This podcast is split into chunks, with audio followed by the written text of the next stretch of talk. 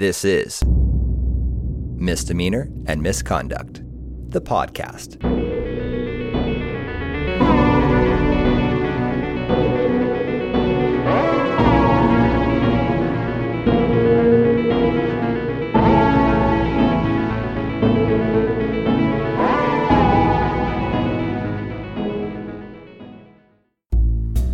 A locked room mystery. A murder most foul. A plot more confusing than what most great mystery writers could hope to dream of. A case that's baffled murder connoisseurs, investigators, and armchair experts alike. The strange 1931 death of this Liverpool housewife, Julia Wallace, has been the center of decades of speculation and suspicion. But for all the mystery surrounding the circumstances of the crime, it is perhaps chief suspect William Herbert Wallace that remains the biggest conundrum of all.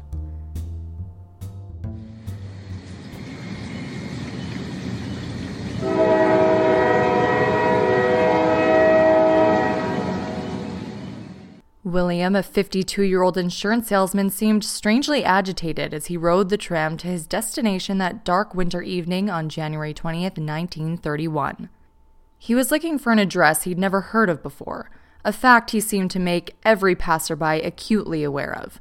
The tram's conductor recalled how William repeatedly pestered him and his ticket inspector to alert him where to get off. When they eventually arrived at the correct stop, he seemed particularly eager to tell the conductor I'm a complete stranger around here. From the tram, William struggled to find the house he was seeking. Did 25 Menlove Gardens East even exist? Was he on a wild goose chase? If the suspicion had entered his thoughts, he had good reason considering the unusual way the appointment had been made. A local cafe where he attended a chess club had received a call for him by phone the previous night.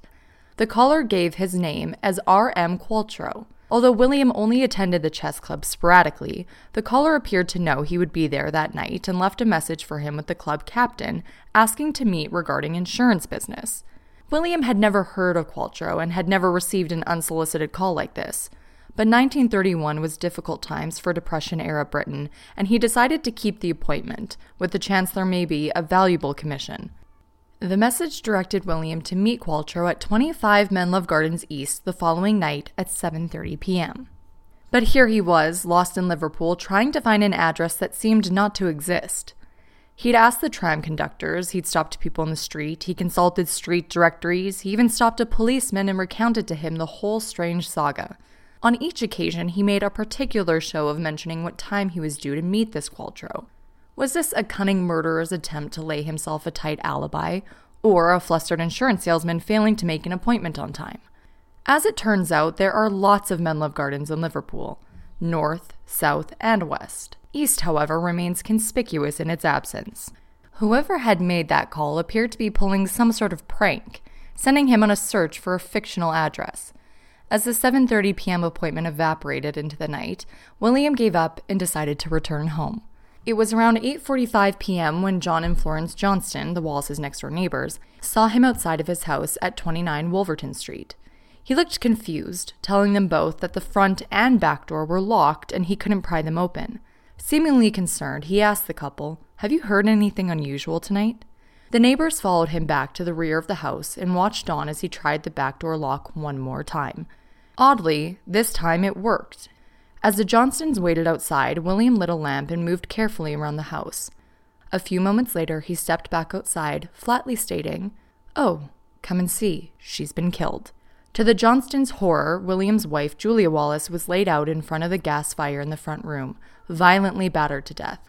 Blood splatter splashed across the walls. He was ghostly pale as he muttered, They've finished her. Look at her brains.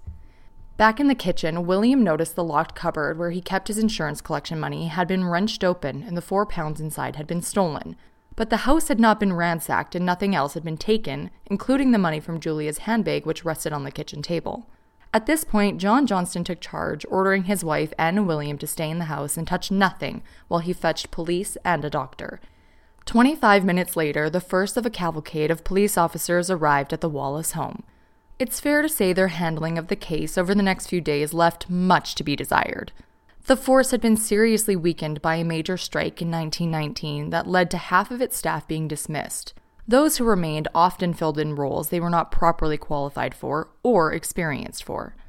The first officers on the scene, PC Fred Williams and Police Sergeant Breslin, made a cursory search of the property.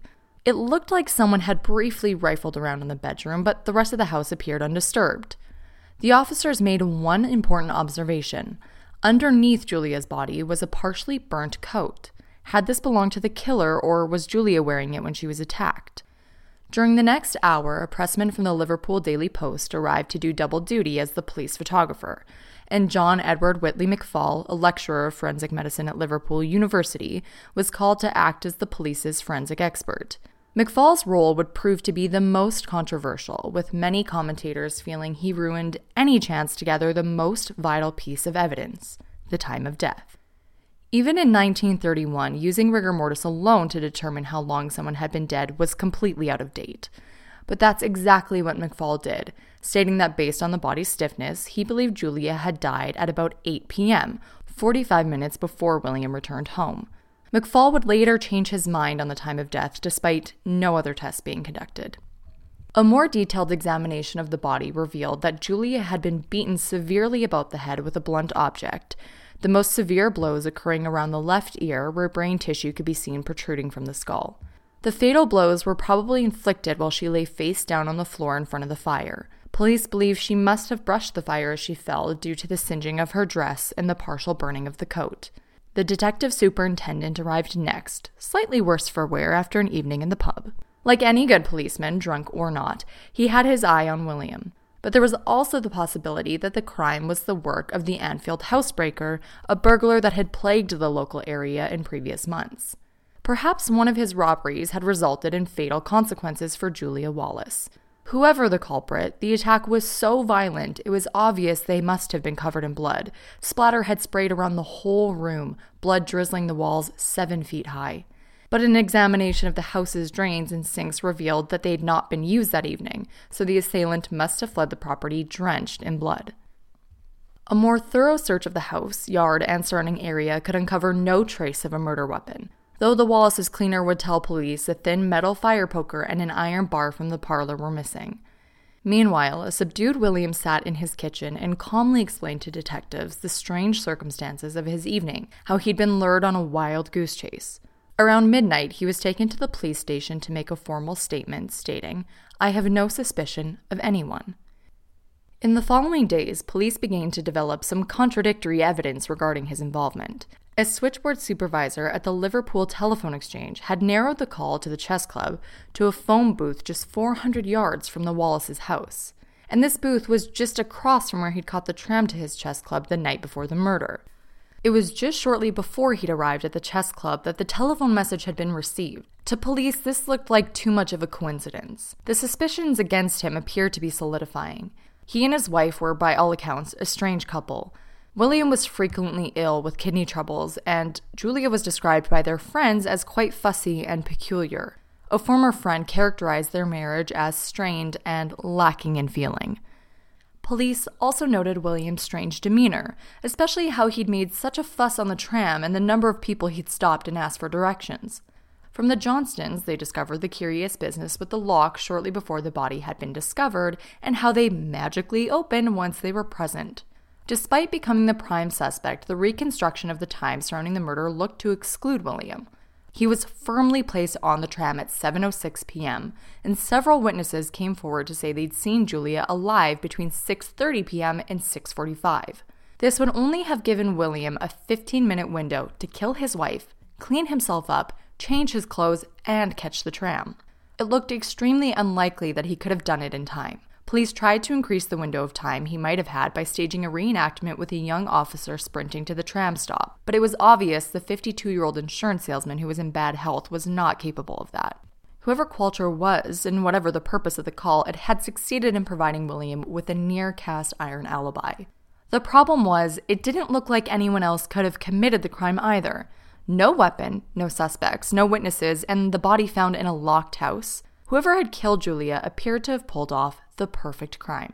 Despite the lack of solid evidence in the case, the police charged William with murder.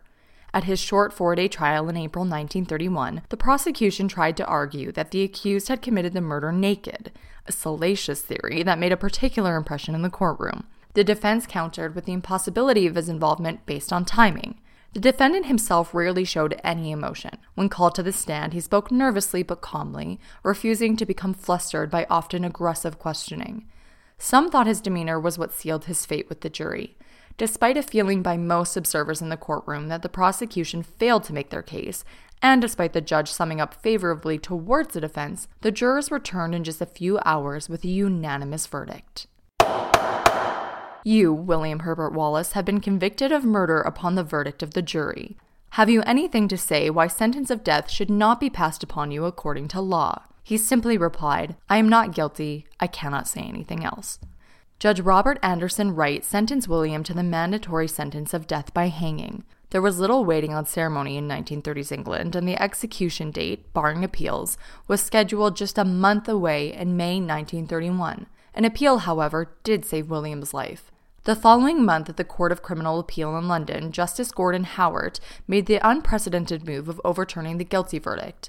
The case against William, he said, had not proved with that certainty which is necessary in order to justify a verdict of guilty. The result is that this appeal will be allowed and this conviction quashed. William walked out of the courtroom a free man. The press, of course, delighted in the whole thing. Lurid headlines surrounded the case from beginning to end. William was painted as an occultist, a womanizer, and most of all, an intellectual chess playing mastermind. Straight from the pages of fiction, they thought he'd impeccably plotted a fiendish murder that both outwitted the police and generations of armchair mystery solvers. But if he really was a criminal genius, he did not have long to savor his victory. William moved to a quiet bungalow, and after suffering a recurrence of old kidney troubles, he fell ill during Christmas 1932 and died in February 1933. Any dark secrets he may have had, he took to the grave. Since his death, the case has become one of the most debated in criminal history. Dozens of books have been written advocating various theories, some centered on William's guilt, others on his innocence. But the case remains stubbornly unsolved. Did William Herbert Wallace pull off the perfect crime and get away with murdering his wife? Let's review the evidence that implicates William in the murder of his wife. Motive. If there's one thing reasonably clear in this baffling case, it's that the murder was not the result of a simple robbery gone wrong. While William told police that four pounds was missing from his insurance collection tin, we only have his word for that. If money was taken during the murder, then the burglar replaced the lid and put the tin back where he'd found it. And aside from a small sum of money, nothing else in the house was taken. Julia Wallace's handbag was resting on the kitchen table next to where William says the insurance money was taken. The handbag contained money and silver, yet the burglar ignored it. The fact there was no sign of a break in and the murderer calmly left and locked the doors behind him all but rules out a burglar like the Anfield housebreaker. And no such robber would have had a key or have been allowed entry by Julia Wallace, who was known to be quite paranoid about strangers. Some theorists have suggested the Qualtrough call was an attempt to lure William away from the house so they could steal his insurance money, but this doesn't stack up as a very credible plan. While it's true the chess club met in a public cafe and its schedule was pinned up on the notice board, nobody could have sensibly planned a robbery based on it. The chess game schedule did show William was due to play a match, but it also showed that he had been scheduled to play several games in the previous months and not turned up. The chess club met twice a week, but by January 19th, William hadn't played since November 10th. Only one person knew if he would turn up for his chess match on January 19th to receive the message, and that was William himself. And if another culprit was somehow aware of this, why would they not simply commit the murder on the 19th when they knew William would be out? If not robbery, then who else would have motive to murder Julia? By 1931, she was an elderly woman who led a sheltered life, had few family or friends, and nobody has ever managed to come up with anyone who would have had a credible motive for Julia's murder beyond her husband. That this was personal is evidenced by the degree of overkill, a classic sign of a crime of passion. A burglar would have no cause to batter Julia so ferociously and for so long 11 blows in total. It was really only William who knew her well enough to have developed such hostility. A conspicuous alibi. Central to the case against William is his contrived and strange alibi for the evening of the murder. Normally not the most friendly or talkative of men, during his hour or so to the non existent address, William stopped and discussed his prospective meeting with at least a dozen strangers. He says he left his house around 6:45, caught the tram at 7:06. Both the conductor and the ticket inspector recalled how he was visibly anxious and repeatedly engaged them in conversation about exactly what route he should take in order to make his appointment. Both informed their passenger that they were not aware of such an address, but advised him which tram he should take next. As an insurance salesman and collections agent, it was his job to travel around Liverpool and he knew the city well. He would often make hundreds of collections in a given week, either by foot or by traveling on the tram and bus. He knew the surrounding area quite well. His friend and occasional violin tutor, Joseph Crewe, lived nearby. In fact, Crewe told police that William had visited him on many occasions.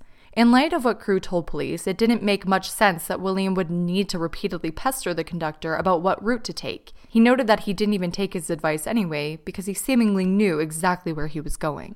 After the tram, William talked to at least four local residents a woman he stopped in the street, a man at a tram shelter, a young man and woman who lived at 25 Menlove Gardens West. None of them had ever heard of Menlove Gardens East, and North and South didn't even have a 25. William claimed in later statements that it then dawned on him that he was on Green Lane, where his friend Joseph Crewe lived. He called the house, but he was not home. Could it have been his intention all along to stop at Crewe's house, ensure the time was noticed, and thus give himself a stronger alibi? But with Crewe not there, William next stopped a police officer leaving the station at the top of Green Lane. Despite having confirmed the address didn't exist, William became strangely serious and volunteered the entire tale of his evening. The most important thing they discussed was the time. It's not quite eight o'clock, he said. No, it's quarter two, replied the officer. What better alibi than a policeman? And just as had done with all those he spoke to that evening, he fixed the time of the encounter. But he wasn't quite done. He ventured into a nearby post office and spoke to several more people about his appointment. They even checked their account books for any Qualtroughs in the area, but turned up nothing, which is when he gave up to return home. Then we have the curious business with the door locks. His neighbors were alerted to his predicament by the sound of him knocking on his back door. I've tried both the back and the front doors, and they're both locked against me, he told them. But with the Johnstons watching on, the back door to the kitchen then unlocked with very little effort. Some believe this to be a theatrical performance designed to ensure he would have had his next door neighbors as witnesses when he entered the house and discovered Julia's body. Even if his struggle to open the doors could be explained by old and rusty locks, as the defense maintained at the trial, it does not explain why he appeared to be so confounded by locks he used dozens of times a day, or how the true assailant had entered the property without any sign of force and then locked the doors when they left.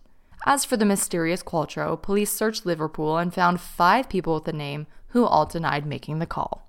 Police believed it was William who made the call. He had the opportunity. The phone booth was next to the stop where he caught his tram to the chess club meet, and the timing adds up. Whether he could have adopted a gruff voice sufficient to fool his acquaintance, the chess club captain, is far more debatable. It would be a risky move, and if he'd seen through the lie, William would have had a lot of explaining to do. But as with everything in this case, certainties are hard to come by. The pathologist John McFall had now revised his time down from 8 p.m. to 6 p.m., a time which helped neither side as it was long before Julia had been seen alive by numerous witnesses. With the uncertainty about the time of death, this gave William a very slim, but not entirely impossible chance to have killed her either before or after his journey. However, he would have had to tidy himself up and change his clothes afterwards due to the amount of blood. However, you move the puzzle pieces, it seems very improbable he could have had time to do this, which poses the next question An accomplice?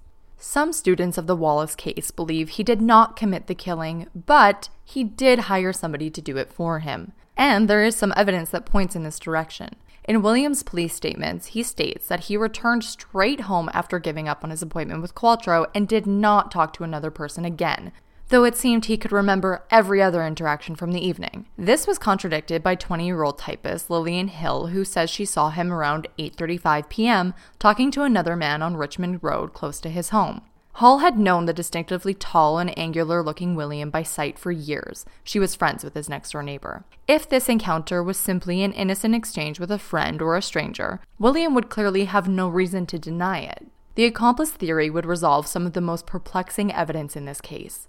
If William had supplied them with a key, it would explain how the killer had managed to enter the house without force and leave locking the doors. And if he told him what day he would be attending the chess club, the accomplice could have posed as the mystery caller and placed the call to set up the alibi. If William had somehow procured the services of a professional hitman, we'll probably never know his identity. But in recent years, some investigators into the case have suggested a possible suspect in the murder named Richard Gordon Perry. Perry was a young motoring enthusiast, an occasional amateur actor with a string of petty crimes to his name. At about 1 a.m. the morning after the murder, Perry drove into Atkinson's all night garage.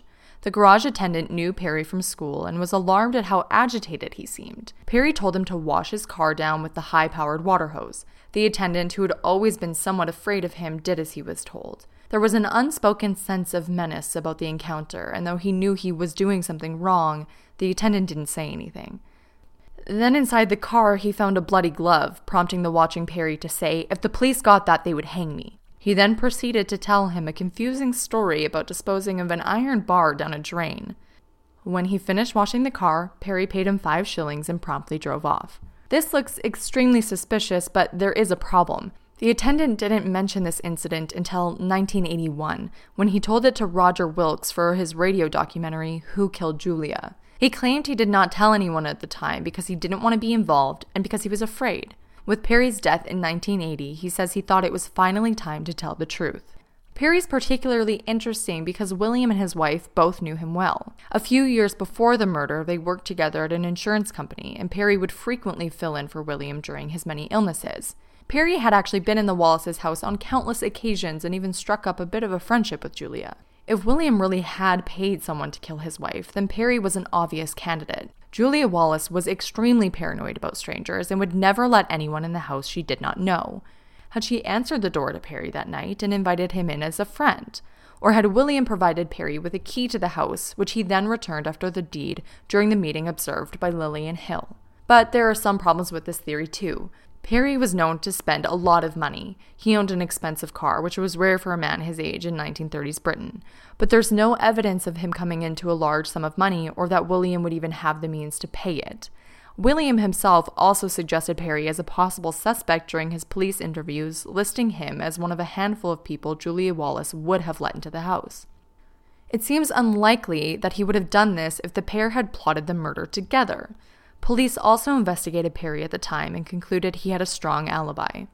So, what about a fatal coincidence? Famed crime writer P.D. James caused a stir in 2013 when she claimed to have done something that had eluded so many others. She said she solved the notoriously unsolvable case. James's theory revolved around a bold premise.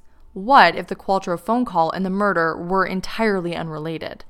Quote, no rational person could possibly believe the coincidence that Wallace had decided to murder his wife on the same evening that a prankster had conveniently lured him from his home and provided him with an alibi. James set this theory up in a Sunday Times article on the case. She then detailed how she believes William committed the murder, but that his old coworker Perry made the call as a malicious prank. Perry had a reputation for dipping his fingers into the till, and it was thought that he'd siphoned off some of the collections money during his time working alongside William. William may have informed his superiors about Perry's stealing, leading him to be quietly dismissed from the firm. To get back at him, Perry made the call to send the ailing 52 year old on a wild search around Liverpool on a cold winter's night. Mean spirited, but not part of a murder.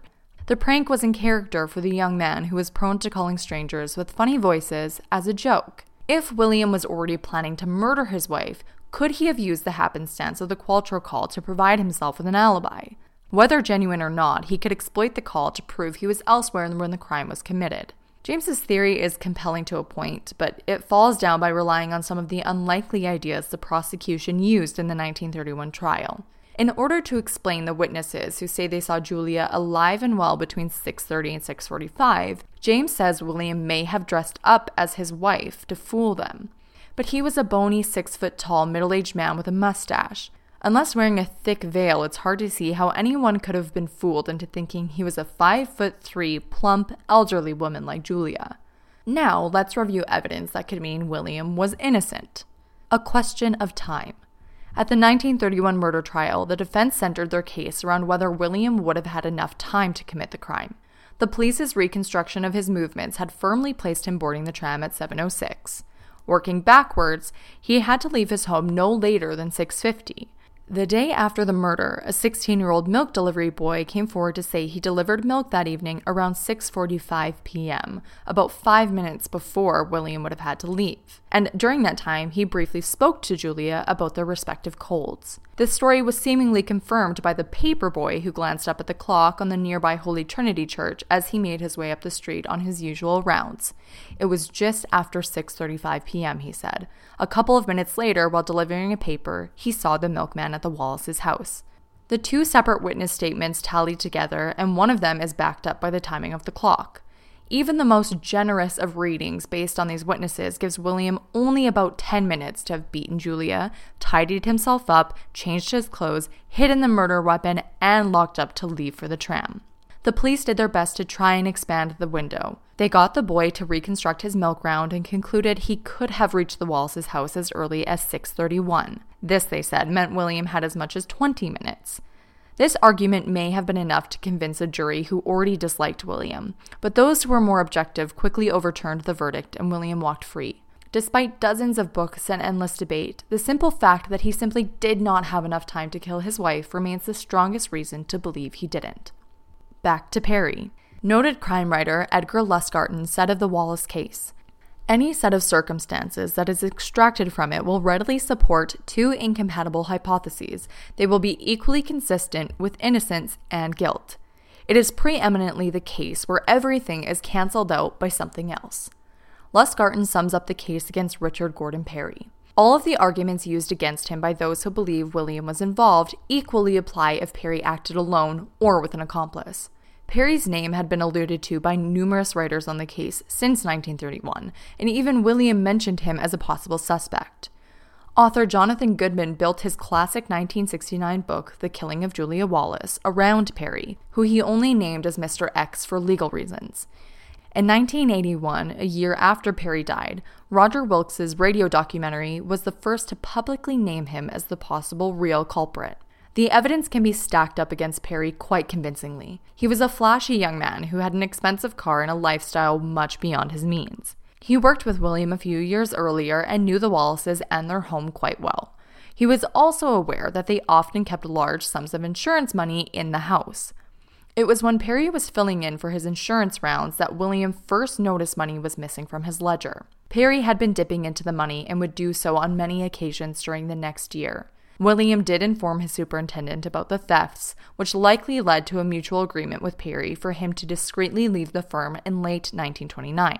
Most authors who promote the Perry theory believe the young man, perpetually short of money and with a string of petty criminal offenses to his name, decided to rob William for his insurance takings. Some authors promote a variation on this theory where Perry himself had an accomplice, another former employee called Richard Marsden.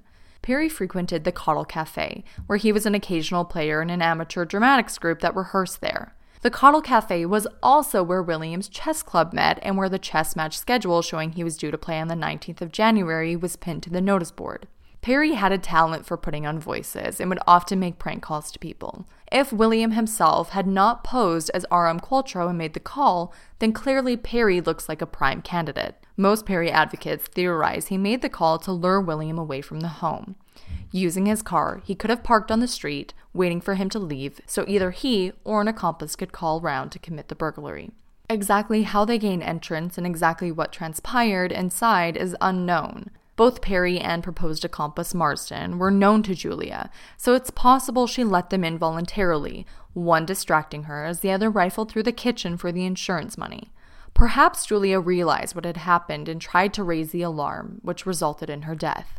Whatever actually occurred, Perry stopped off at the garage the next morning to wash down his car inside and out. Inside was the glove covered in blood. Perry mentioned disposing of an iron bar, which the Wallaces maid later reported was missing from the parlor. If the garage story is true, then it's hard to avoid the conclusion that Perry was directly involved in the murder of Julia Wallace. The exact nature of his involvement, or whether it included anyone else, like most of this baffling case, is likely to remain a mystery. The neighbors. Most writers on the Wallace case agree that Julia's killer must either have known her or had a key to the house. Two people who fit both criteria are the Wallace's neighbors, John and Florence Johnston. The couple were present in the backyard as William struggled to gain entry to his house just before he discovered Julia's body. As was common practice in the 1930s, the Johnstons had a key for their neighbor's house. They would have also been well placed to observe if the Wallaces were home or not. In a 2001 news article, authors Tom Sleeman and Keith Andrews allege that John Johnston was the real murderer. They say they tracked down a man who befriended an elderly John Johnston when he was living in a care home in the 1960s. Johnston confessed to this man that he killed Julia in an attempt to rob the Wallace's house. He believed Julia had left with William and killed her when she discovered him prowling around the house. Johnston was reportedly suffering from senile dementia at the time and may not have fully understood what he was saying. The Johnstons were also never regarded as suspects by the police. They did, however, move out of the area the very next day after the murder. This case is like a jigsaw puzzle where the last piece never quite fits. No matter how many times we reassemble it, it refuses to form a complete image. At the center of that fragmented picture remains the unknowable figure of William Herbert Wallace, flustered insurance salesman or criminal genius. It's fitting we leave the last, typically ambiguous words to William himself. Sidney Scholefield Allen, a junior defense counsel at the trial, was called to his side as he lay dying of kidney disease in 1933. His last words to him were, Well, we won, Sonny, didn't we? And that is the case of the killing of Julia Wallace, an impossible murder. I wanted to try something a little different this week. I hope you guys enjoyed. I did take a break last week, and I think I'm going to continue to do that and just do the podcast bi weekly like we used to as I sort of slowly return to, to normal life and look at other ways to do things. It just gives me a bit more time. So going forward, I will be every second week. And I am considering doing a different type of podcast focused more on personal life and personal philosophies around dating. It would be a take on a, a, podcast that I developed a while ago with a friend that ended up not going. And if I decide to do that, I will very likely put it through the Miss and Miss feed just to get a sense of people's interest in it and to not have to create an entirely different feed for something that may or may not work out. So, if I do that, it will not be in place of episodes for Miss and Miss. It will just show up in your feed and it will be clearly labeled. So, if you have no interest in that, you can just skip over that. But I wanted to let everyone know in the case that that starts to show up. I hope everyone is doing well. Thank you for listening. As you know, you can find us at Miss and Miss Podcast on Instagram and Twitter, and you can reach me personally at kcath23 on Twitter. I will see you soon.